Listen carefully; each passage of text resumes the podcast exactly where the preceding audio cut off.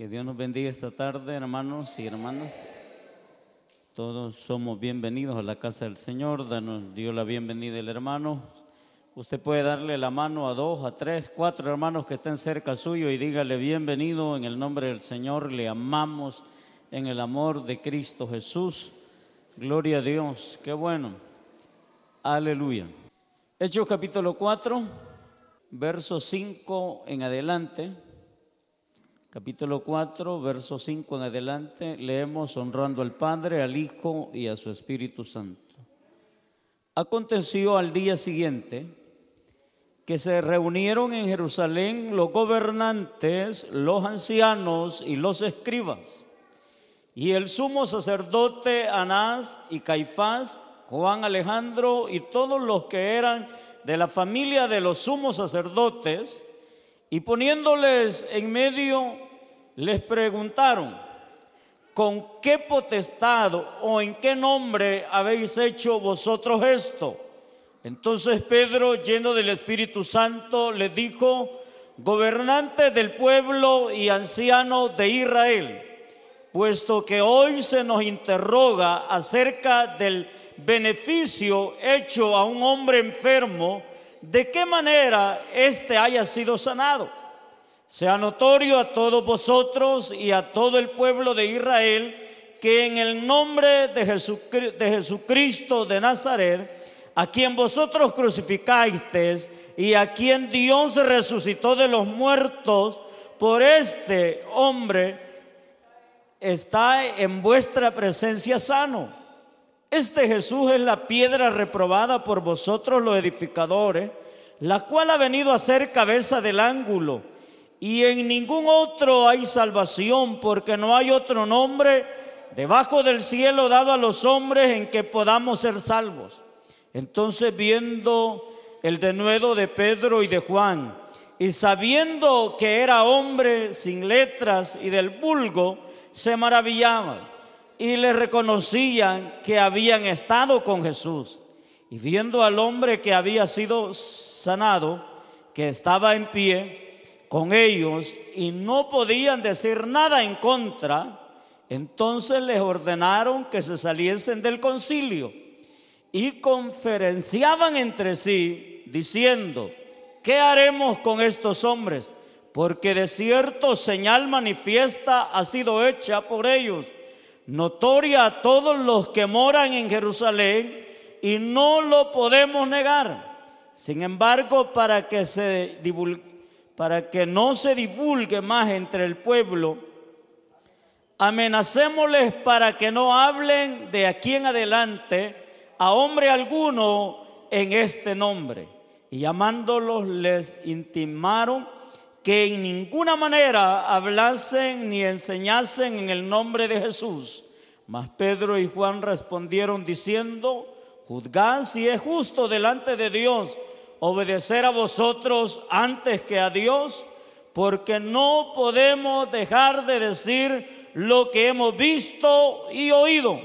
Ellos entonces amenazaron y les soltaron no hallando ningún modo de castigarles por causa del pueblo, porque todos glorificaban a Dios por lo que se había hecho, ya que el nombre en quien habían hecho este milagro de sanidad tenía más de 40 años. Amén. Oramos al Señor, Dios y Padre eterno Gracias Señor en esta tarde maravillosa porque nos permite poder venir Señor delante de tu presencia Señor eterno para adorar, para glorificar tu santo nombre Señor. En esta hora Dios de gloria pedimos Señor que tu Santo Espíritu, Señor, use mis labios, mi garganta y podamos dar una palabra, oh Dios, una palabra de fortaleza, una palabra de ánimo, Señor, a nuestra vida.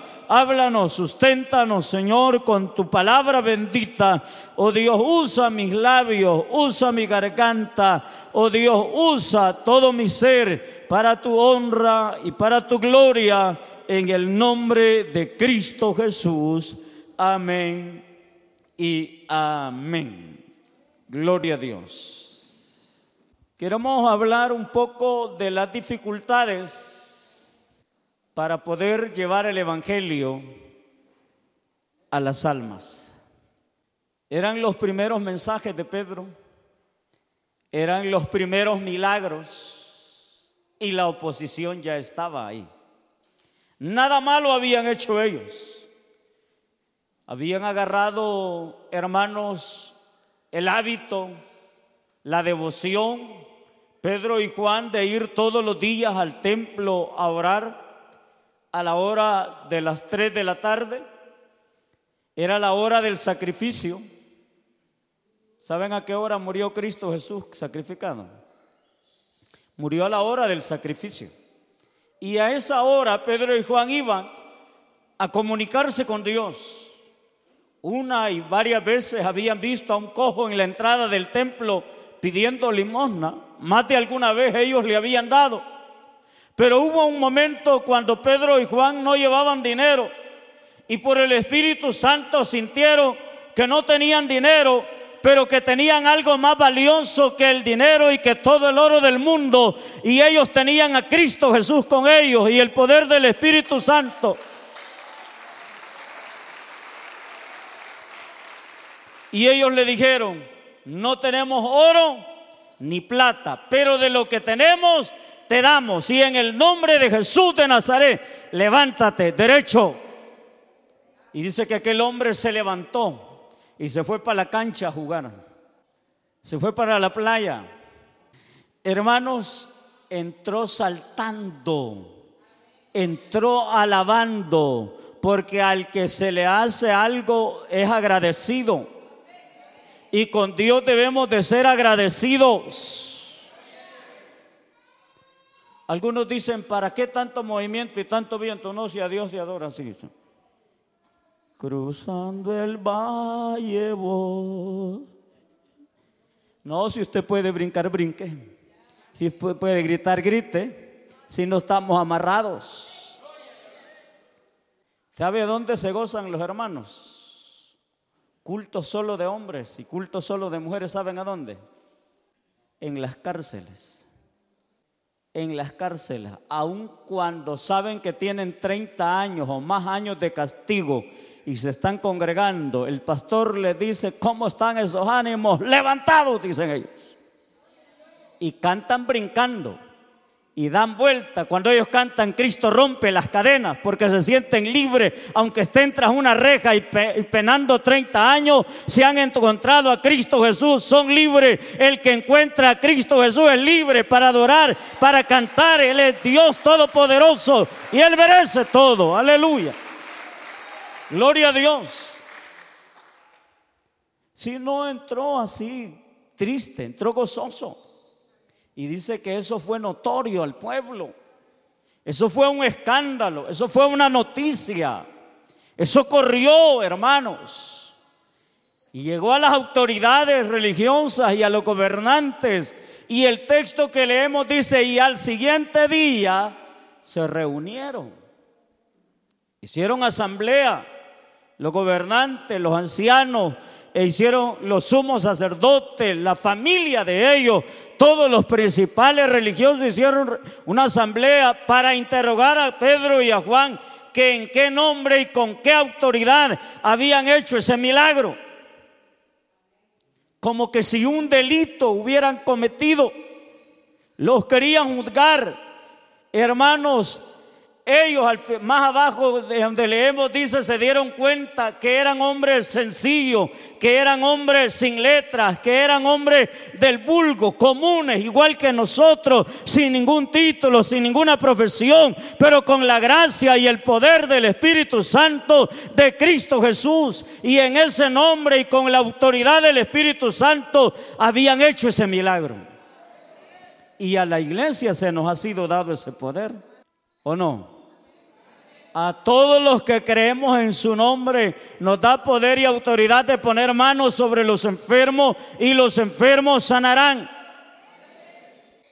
Y si todos tenemos esa autoridad, ¿para qué andamos llamando a otro que vaya a orar por nosotros? Nosotros mismos deberíamos de ponerlos la mano en el nombre de Jesús.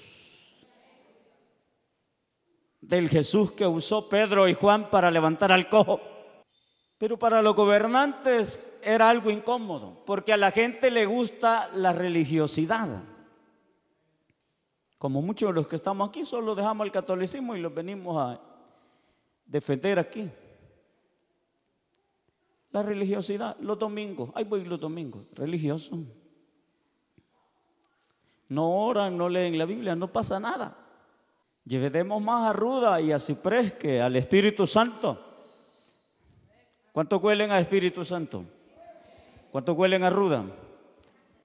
Al religioso no le gusta que pase nada, ni que cante duro. cállese, hombre, no cante duro, porque este, Dios no es sordo, dice pero tampoco es nervioso. Si usted dice gloria a Dios, a Dios le agrada. No le molestan los nervios a Dios. A nosotros es que nos molestan. Y ese ruido de los aparatos y esa batería. Ojalá dejaran de tocarla. Y Usted sigue siendo el mismo arruinado que la dejemos de tocar. No pasa nada. Se incomodaron. Les molestó.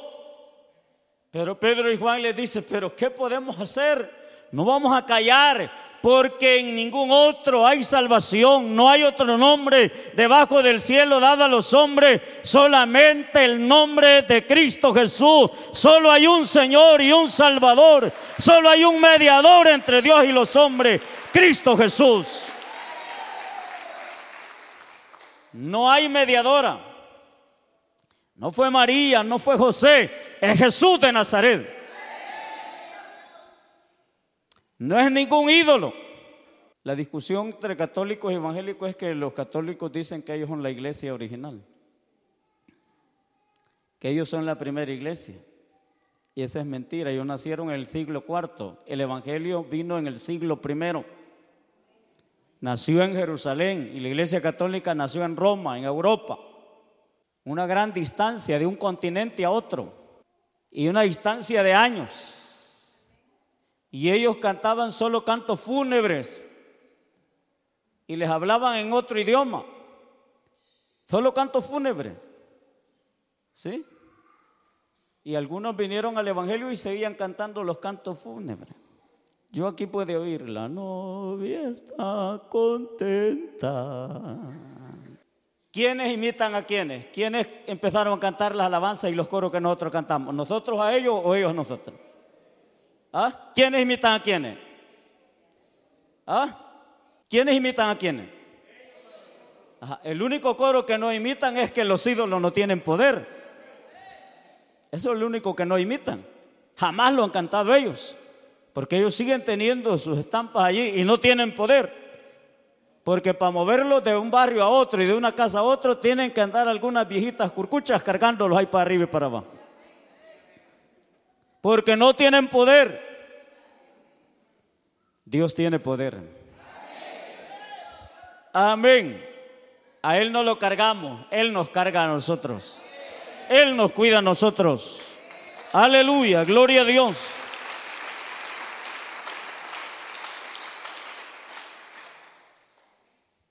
Los tenían en el banco de los acusados y dicen en algún momento, sáquenlos que se salga Pedro y Juan. Hicieron ellos un acuerdo. Dice, ¿qué hacemos con estos hombres? Y dijeron, los vamos a amenazar. Los vamos a amenazar, que ya no prediquen en ese nombre. Pero no podemos negar el milagro que se ha dado. Porque allí tenían los pelos en la mano. Cuando usted diga algo, esté seguro que la gata era blanca y que los pelos le quedaron en la mano. Allí tenían al hombre que tenía más de 40 años y nunca había caminado. Allí lo tenían de pie y no podían negar el milagro porque allí estaba la evidencia. Estaban seguros ellos. No es cuando, como cuando usted dice, no, siguió casi los vi, no vio nada. Casi lo vi. No vio nada. Ese es chambre. Si usted vio, esté seguro y agarre, llénese las uñas de pelo. ¿Cómo pueden detectar a alguien que lo mataron si ese tipo arruñó a alguien? Le quedan restos de piel en sus uñas. Con eso pueden determinar los médicos forenses de quién es esa piel. Lleva evidencias. Los apóstoles tenían a la par de ellos, de pie, al cojo que había sido sanado. Llevaban evidencias. Los vuelven a entrar y les dicen, les vamos a pedir que no vuelvan a predicar en ese nombre. Ellos dicen, no podemos obedecerles a ustedes antes que a Dios. Tenemos una misión de predicar y así sea a costo de nuestra vida, así sea a costo de ir a la cárcel o de ser golpeado, nosotros vamos a seguir predicando. Gloria a Dios. No podemos obedecer a eso. Las persecuciones, los golpes, hacía que la iglesia se esparciera. Iban huyendo pero no escondiéndose. Iban huyendo pero cuando llegaban se paraban a predicar el nombre de Cristo Jesús. Se paraban a predicar el Evangelio y así de esa manera el Evangelio se expandió por el mundo. Porque el problema es quedarse en un solo lugar. Y ellos iban por todas partes. Eran las primeras amenazas, los siguieron echando presos, los siguieron amenazando, pero ellos seguían predicando a Cristo Jesús. Y el número de la iglesia iba cada día creciendo. Y crecían en número y crecían en amor también, porque vendían las propiedades y las compartían con las necesidades de los santos. Pocos sabemos de eso nosotros. Pero ellos así crecían, la iglesia así crecía. Hermanos, no se detenía, no se detenía. Porque hay algo que no deja que la iglesia se detenga y es el poder del Espíritu Santo de Dios. El Espíritu Santo sigue obrando y sigue obrando, la obra sigue creciendo, la obra sigue avanzando, ¿verdad? Sigue avanzando. Yo quiero que leamos el capítulo 5, el capítulo 5, Sigue la persecución para Pedro y Juan. Capítulo 5, verso 17. Antes ya habían hecho otras señales, otros milagros, y eso es lo que les incomodaba a ellos. 5.17 dice, entonces levantándose el sumo sacerdote y todos los que estaban con él, esto es la sexta de los saduceos, se llenaron de qué? Ajá, eso es lo que pasa y echaron mano a los apóstoles y los pusieron en la cárcel pública.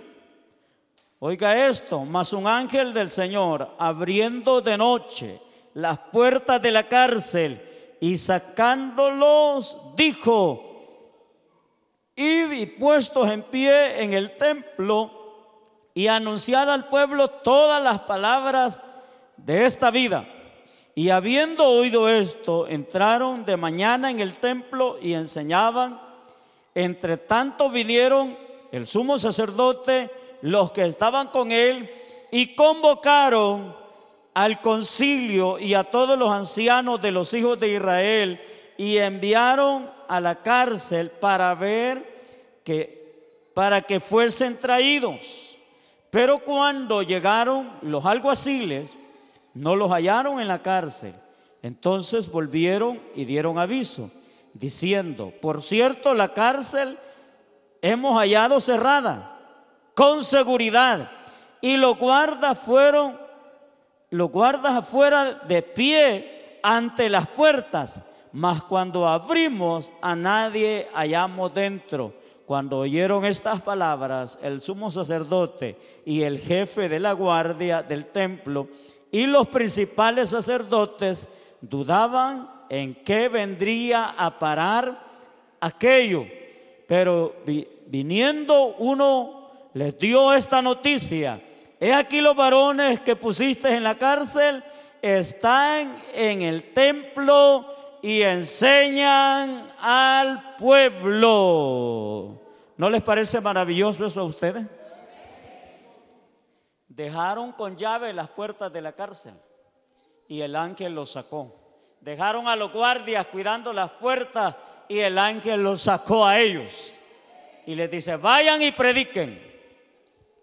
En la mañana los mandan a buscar y no están. Y dicen, las puertas están cerradas.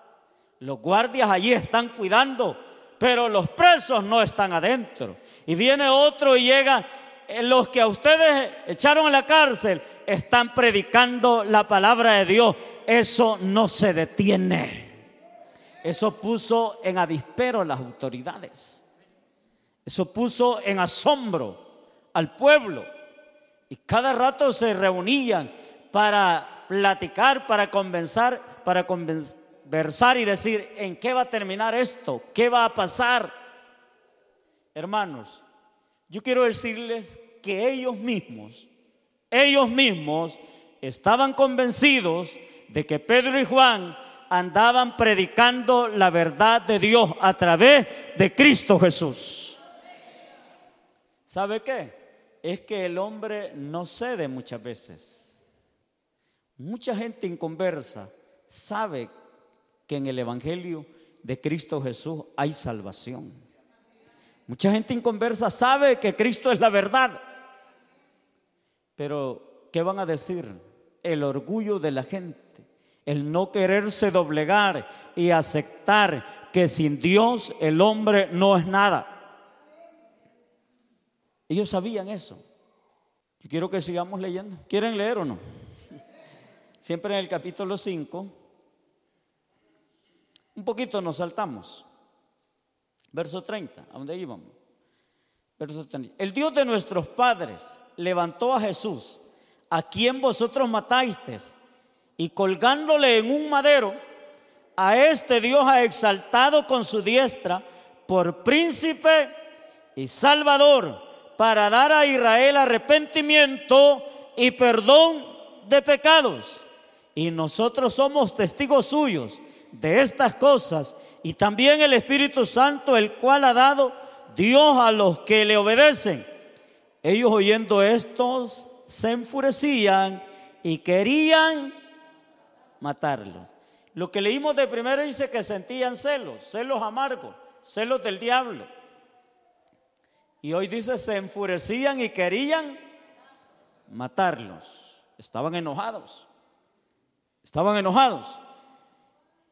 Ellos, continuamos el 33, ellos oyendo esto, se enfurecían y querían matarlo. Entonces, levantándose otra vez el concilio, un fariseo llamado Gamaliel, doctor de la ley, venerado de todo el pueblo, mandó que sacasen fuera otra vez, por un momento, a los apóstoles.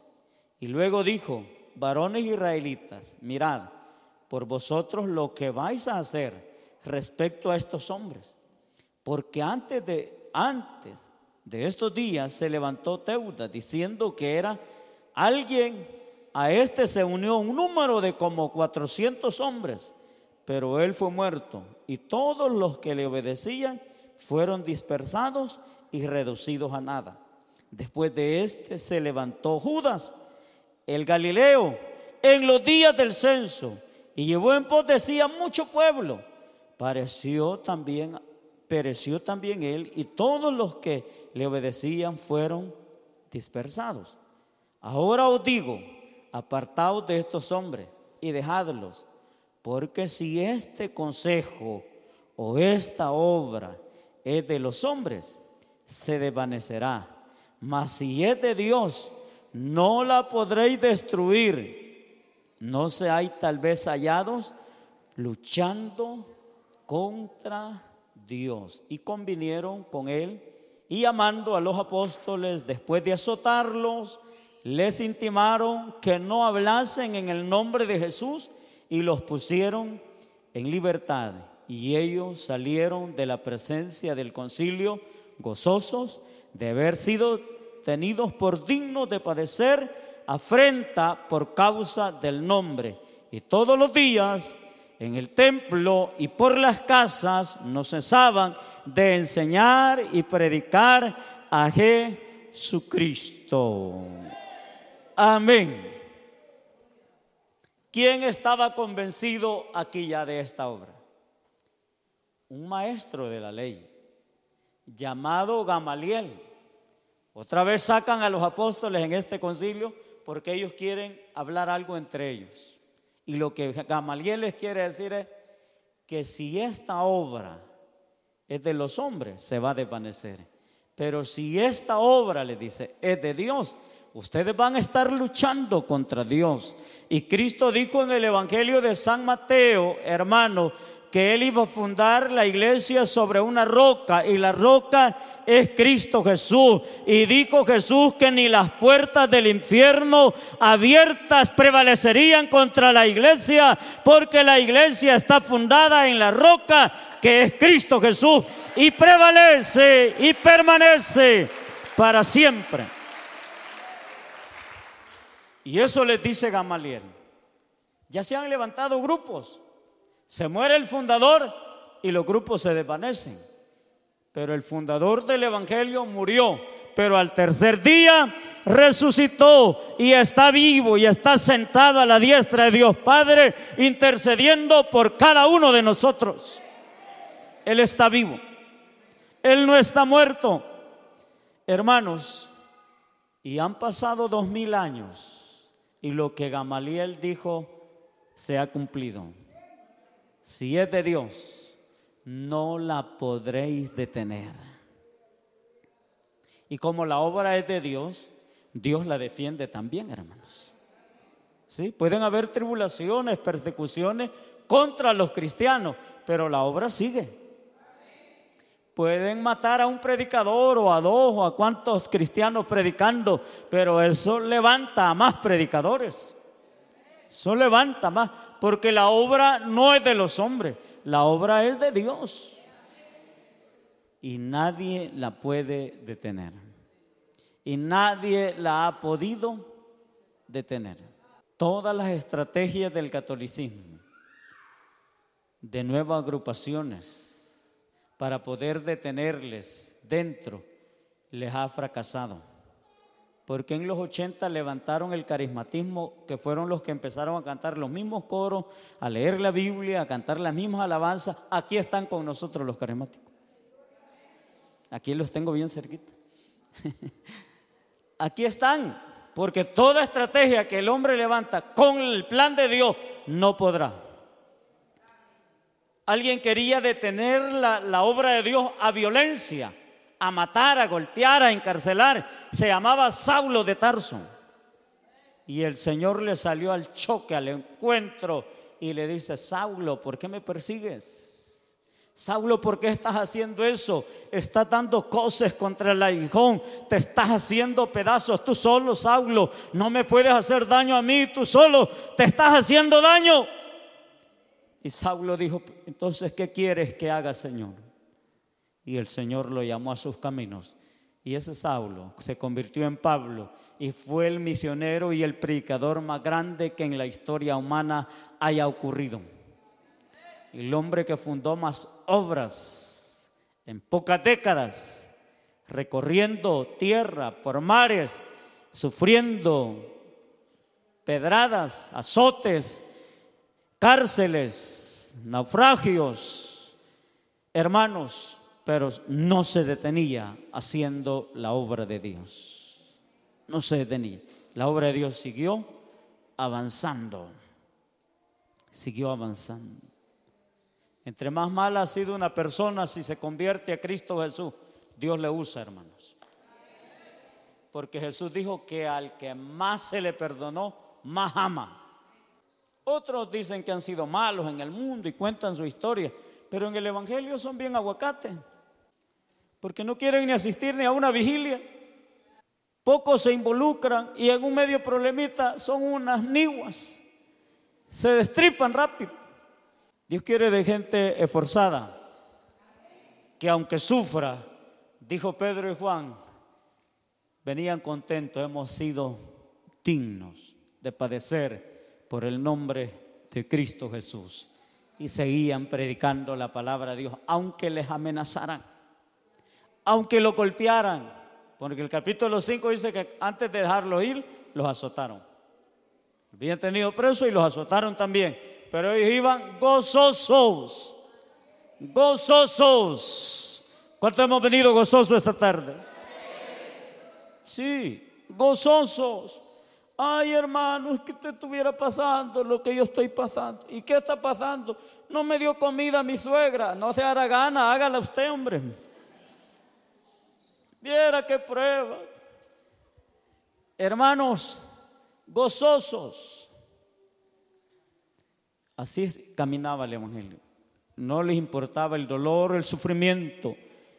Pagaron un precio para que esa palabra llegara hasta donde estamos nosotros esta tarde. Los primeros cristianos pagaron un precio de dolor, de sufrimiento, pero no se detuvo. La planta la regaron, la planta creció y se ha extendido por todo el mundo y se sigue extendiendo mientras Cristo no venga para darle oportunidad de salvación a los que no han creído en Cristo Jesús.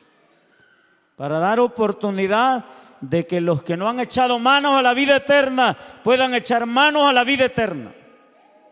Por eso el Señor nos da tiempo, nos da vida, nos da la oportunidad de podernos acercar a Él cada día.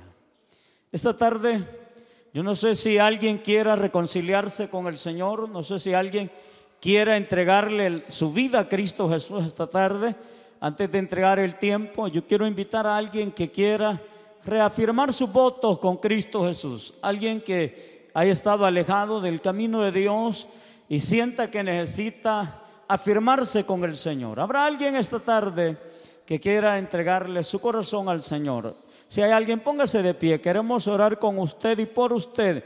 Dios le ama, Él está esperando con los brazos abiertos. Si hubiera alguien que quiera venir a los pies del Señor, reconciliándose, ¿verdad? La iglesia está orando. Invito a los que están con los ojos abiertos, si quieren venir a reconciliarse, vengan. Dios les está esperando. Él les ama. Él tiene su brazo extendido y no quiere que nadie perezca, sino que todos procedamos al arrepentimiento.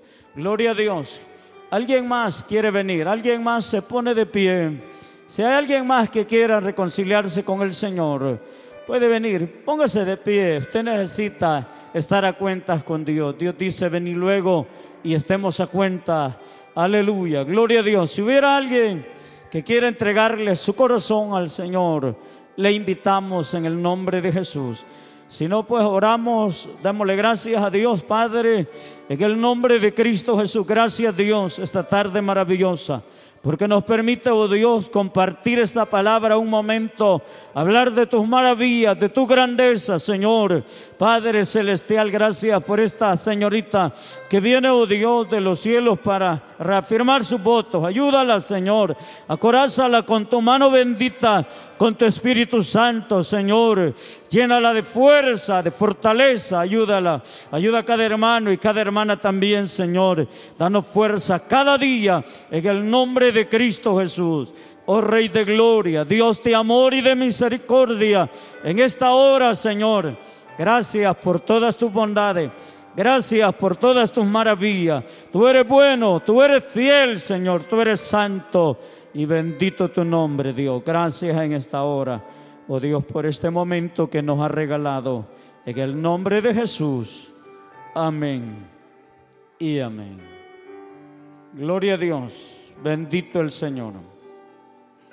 Que Dios nos bendiga. Dejamos nuestra mano con nosotros.